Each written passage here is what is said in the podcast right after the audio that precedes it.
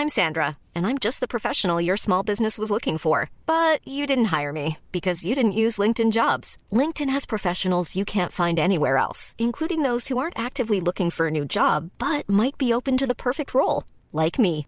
In a given month, over 70% of LinkedIn users don't visit other leading job sites. So if you're not looking on LinkedIn, you'll miss out on great candidates like Sandra. Start hiring professionals like a professional. Post your free job on linkedin.com/people today. Escuchas. Escuchas un podcast de Dixo.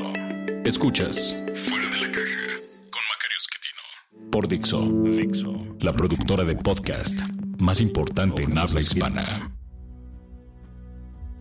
Bienvenidos, esto es Fuera de la Caja. Esta es la emisión número 59 de este podcast y como es una emisión impar, nos toca hablar de coyuntura y pues la coyuntura cada vez está peor. Pero bueno, pues hay que analizar lo que está ocurriendo y déjenme empezar por la parte económica que ha ido dándonos un poco más de datos. Eh, salió la información de la actividad industrial en México durante el mes de agosto y los datos son un poco menos malos en materia de la industria de la construcción, lo cual es una gran noticia porque usted recordará, es la caída de la construcción lo que ha ido arrastrando al resto de la economía, una caída muy pronunciada, más fuerte incluso que la que hubo en 2013 al inicio del gobierno del señor Peña Nieto, en realidad resultado de una decisión del 2011, fines de 2011, que tenía que ver con la construcción de vivienda. Cambió la forma de construir vivienda en términos de vivienda popular, se cambió el puntaje con el cual se asignaban los créditos y esto pues prácticamente quebró a varias vivienderas, algunas de ellas muy grandes, y hundió durante un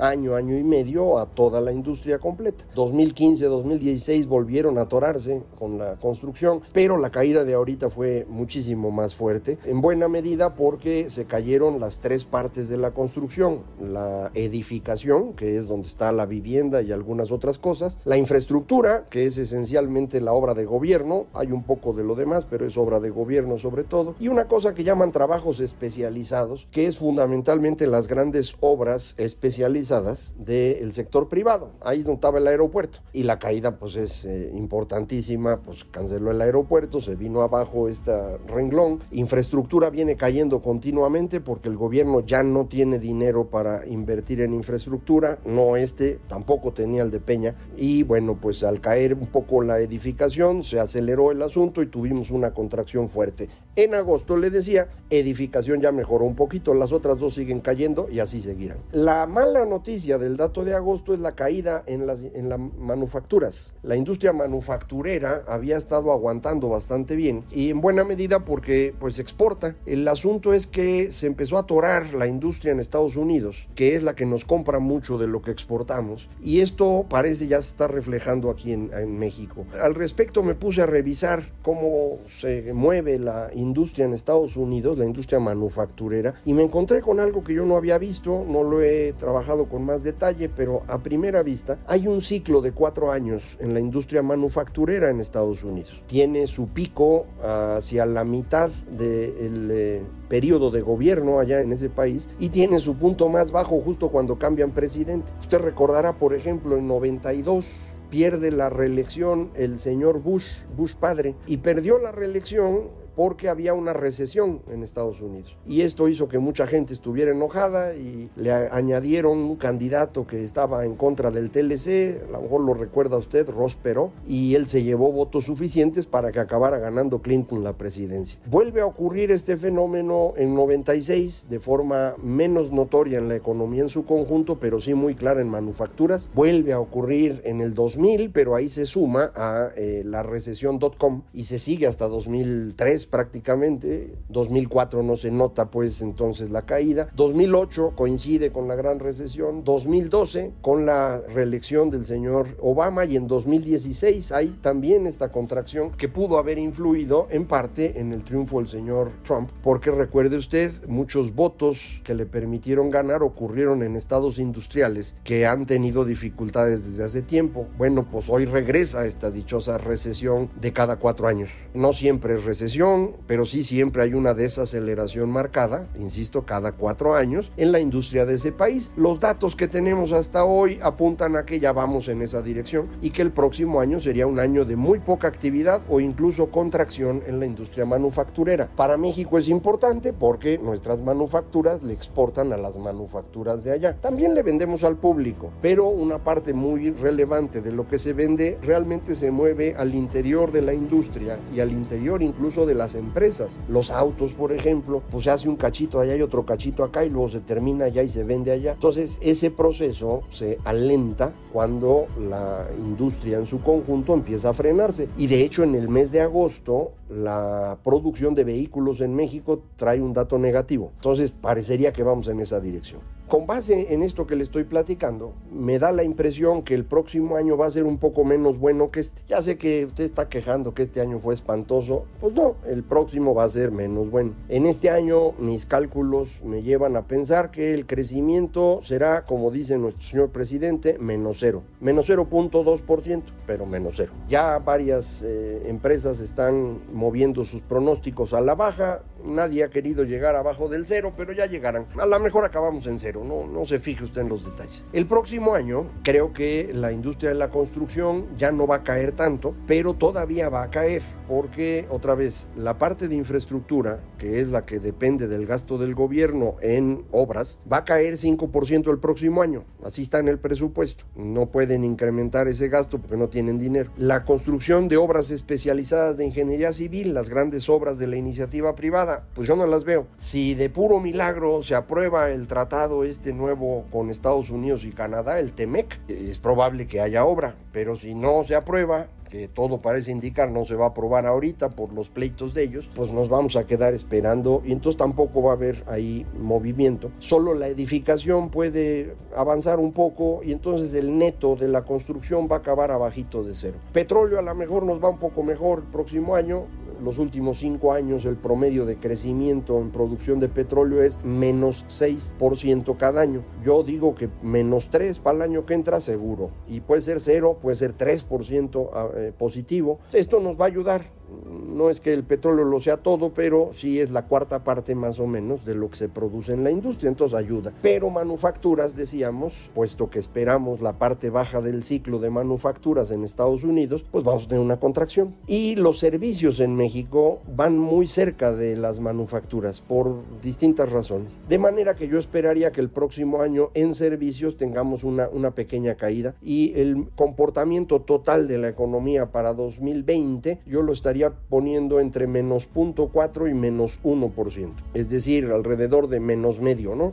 No, no, se fije usted otra vez en los detalles, los decimales para andarles atinando está re difícil, pero póngale por ahí. Entonces estamos hablando de una contracción el próximo año, no muy seria, leve, pero una contracción, y un posible crecimiento en 2021, ya con las manufacturas otra vez en Estados Unidos en periodo de crecimiento, seguramente con el TEMEC aprobado hacia 2021, ahí ya no le veo dificultad, varias señales que pueden ser positivas entonces la economía puede empezar a crecer. El promedio de crecimiento de los primeros tres años del gobierno del señor López Obrador va a estar cercano a cero. Y yo creo que así nos vamos a seguir. Es muy difícil que el señor corrija un error como el del aeropuerto. Esos errores la verdad no veo cómo se pueden resolver. Yo creo que ni pidiendo perdón y, volviéndolo a construir le van a creer, pero pues si lo hiciera algo lograríamos. No, no creo que lo haga. Entonces piénsele que vamos en esa, en esa lógica, este año cero, el año que entra por ahí de menos medio y el año siguiente uno. Entonces cuando lleguemos a 2021 en la elección, de ese año,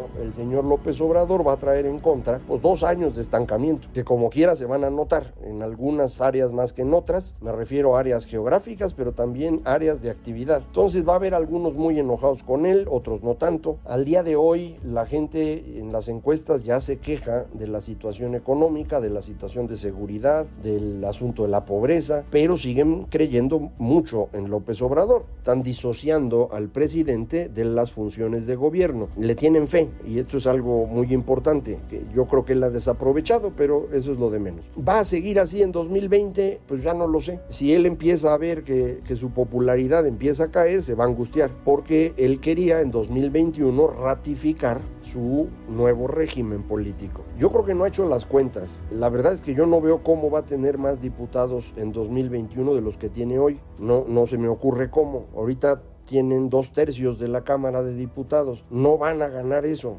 Es decir, ya no va a estar él en la boleta, eh, ni siquiera con su dichosa revocación de mandato, que ya se la pasaron a otro momento, ni con sus mañaneras y sobre todo con una economía atorada. Entonces se va a poner nervioso y a mí me preocupa mucho porque él siempre ha sido muy malo para procesar las tensiones. Eh, si ganó en 2018 fue porque nunca estuvo en riesgo y al no estar en riesgo pues se podía ir riendo de todos. Usted recordará cómo fue el primer debate, o sea, traía no sé cuántas pastillas encima, se veía que estaba planeta y gracias a eso nunca se enojó, estuvo tranquilo y eso le ayudó mucho. Pero en situaciones de tensión se, se pone muy nervioso y a mí sí me preocupa cómo va a reaccionar frente a un entorno como el que le estoy platicando ahorita. Y me preocupa porque déjeme dejar la economía a un lado y ver la otra parte de lo que está ocurriendo en México. El proceso de concentración de poder en la persona presidencial continúa. Ha sido muy triste el papel del señor presidente de la Suprema Corte de Justicia el señor Saldívar, que ha promocionado por todos lados su gran amistad con López Obrador. No sé si esto ocurra en algunos otros países en donde el presidente de la Suprema Corte festeje que es amigo del presidente. No me parece una cosa que deba festejarse de ninguna manera, es un juez y parte muy relevante de su trabajo es evaluar acciones del mismo gobierno. No tiene por qué ser amigo del presidente. Podría serlo, pero no debería promocionarlo y mucho menos entrar a debates públicos defendiendo la gran transformación que estamos viviendo en el país, la gran personalidad del señor presidente. Esto, esto es terrible. Es peor en el entorno de la renuncia de un ministro. Usted sabe, renunció el señor Eduardo Medina Mora a su cargo de ministro en la Corte, en el que tenía que estar hasta 2030. Es decir, se fue 10, 11 años antes de tiempo. Si se fue de esa manera es porque realmente tenían algo en su contra. No se me ocurre otra razón. Él no ha querido explicar y por lo tanto me parece que con eso está confesando que hizo cosas mal. De otra manera, no tendría por qué irse. Es un puesto que le da inmunidad, eh, que le permitía defenderse públicamente con mucha tranquilidad. Si no lo hizo es porque realmente hay algo detrás y entonces yo espero que sea procesado por eso, porque eso es lo que debería ocurrir. Pero independientemente de la persona del señor Medina Mora, el problema que tenemos es que sale un ministro y ahora van a elegir a otro. Este será el tercer ministro que elige el señor López Obrador. Usted dirá, no lo elige él, lo elige el Senado. Es lo mismo. En el Senado él tiene no dos terceras partes, pero una amplísima mayoría, entonces no tiene problema. Y adicionalmente pues cuenta con la amistad del presidente de la Corte, lo cual significa cuatro votos de él. Esto implica que ya no hay forma de ganarle una acción de inconstitucionalidad, así que pues ya se perdió el poder judicial. Por si fuera poco, removieron a uno de los jueces, magistrado de hecho, del eh, Tribunal de Circuito que había estado otorgando amparos para detener la construcción del aeropuerto de Santa Lucía. Dos de los tres magistrados revirtieron su voto, el que no lo quiso revertir fue removido, también por corrupción se dice, porque ya sabe usted ahora todo es corrupción, esa es la excusa para enfrentar a cualquiera, sea o no sea cierto. Si es cierto, pues pueden incluso procesar, pero yo no he visto procesos todavía. Y si no es cierto, pues ya cuando menos lo humillaron a uno en la mañanera y en los medios y demás y no hay forma de defenderse. Entonces, a mí no me parece que esta sea la manera de resolver los conflictos políticos, pero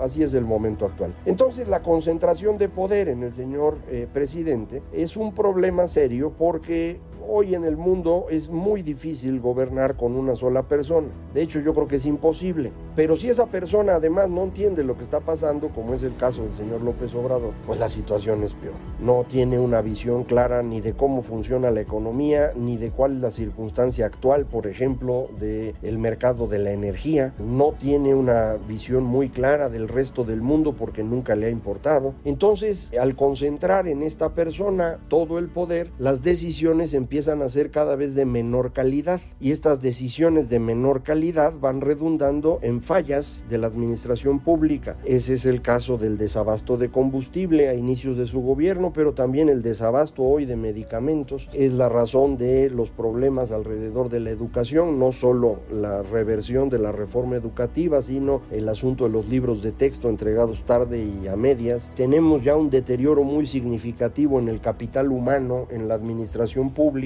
corrieron a muchísimas personas y ahora con la nueva ley de austeridad que le impide a una persona que trabajó en el gobierno trabajar en alguna empresa que tenga algo que ver con el giro en el que él se encontraba durante 10 años, pues me imagino que ya todo el mundo se estará yendo. Se quedarán aquellos que no vean alguna salida, ya sea porque están viejitos y ya están esperando su jubilación o porque no perciben que tengan competencias para entrar a la lucha en el mercado, o aquellos que ven oportunidad de negocio en la corrupción. Es decir, así lo escribí en el periódico, yo espero que nadie se moleste, pero pues solamente van a trabajar en el gobierno los ancianitos, los incapaces y los corruptos. Y habrá algunos que tienen las tres características, pero no le voy a decir nombres para que no me vayan a demandar como le hicieron a, Sergio Aguayo. La forma como el gobierno está funcionando es cada vez menos útil. Y para todos aquellos que creen que el gobierno no sirve para nada, se van a ir dando cuenta que sí, que el gobierno sí sirve y que cuando no está las cosas son bien difíciles de lograr. En una sociedad tan grande como la nuestra, con ciudades de millones de habitantes o decenas de millones, no hay manera de, de que esto funcione si el gobierno no funciona. Y creo que esto se va a ir haciendo cada vez más evidente. Y otra vez, rumbo al 2021, se nos van juntando la economía estancada y la incapacidad de la administración pública con la concentración de poder en la persona presidencial. Cuando esto no funcione y el señor se enoje, ¿qué va a hacer? Mi preocupación con este fenómeno de concentrar el poder y de destrucción institucional es que si no tiene uno estos mecanismos para recargar la acción pública en distintas áreas, de pronto ya no se puede hacer nada. Y un fenómeno clave en cualquier gobierno es el proceso de sucesión. Ese es de hecho el asunto más complicado de resolver en cualquier forma de gobierno. El PRI lo resolvió a través del tapado, usted recordará si es viejito como yo. En tiempos modernos lo hacemos a través de la democracia. Cada partido ponía su candidato y demás. Yo no sé cómo va a ser el señor López Obrador para la sucesión. Es decir, podría entrar al fenómeno democrático común y corriente, pero yo dudo que gane. Es decir, su popularidad personal, que es inmensa, no es trasladable. Es decir, si usted pone a, Claudia Sheinbaum o a Ricardo Monreal o no sé, a Marcelo como candidatos, no van a llevarse 53% del voto. Y si se les aparece un candidato atractivo del otro lado, pierden. Y López Obrador no puede perder la, la reelección. Es decir, necesita que su partido vuelva a ganar para que su cambio de régimen tenga éxito. Entonces, ¿cómo lo procesa? No encuentro ninguna manera de lograrlo. No hay un partido político detrás de él. Ya ve usted, Morena se está derrumbando en este momento. No tiene estructuras políticas como las que tuvo el PRI. No es creyente de la democracia. Así que ya se metió en un berenjenal del que yo no sé cómo va a salir, pero eso tiene una ventaja. Me da oportunidad de platicar con usted acerca del tema en otra ocasión, aprovechando que esto va a tardar un rato. Por el día de hoy ya acabamos. Muchísimas gracias por escucharme aquí en Fuera de la Caja. Recuerde, para comunicarse conmigo es muy fácil, soy Macario MX. En Twitter, arroba Macario MX, correo electrónico macario arroba página electrónica www.macario.mx. Muchísimas gracias. Esto fue Fuera de la Caja.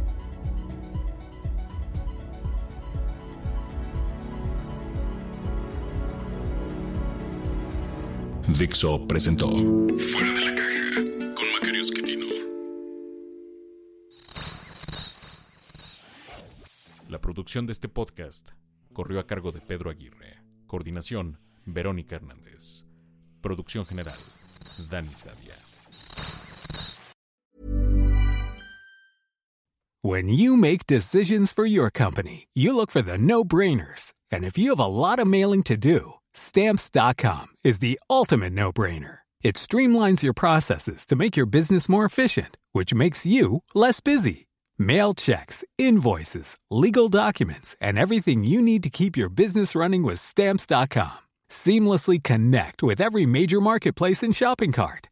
Schedule package pickups and see your cheapest and fastest shipping options from different carriers. With rates up to 89% off USPS and UPS rates. And with the Stamps.com mobile app, you can take care of mailing and shipping wherever you are. Make the same no brainer decision as over 1 million other businesses with Stamps.com. Sign up with Code PROGRAM for a four week trial, plus free postage and a free digital scale. No long term commitments or contracts.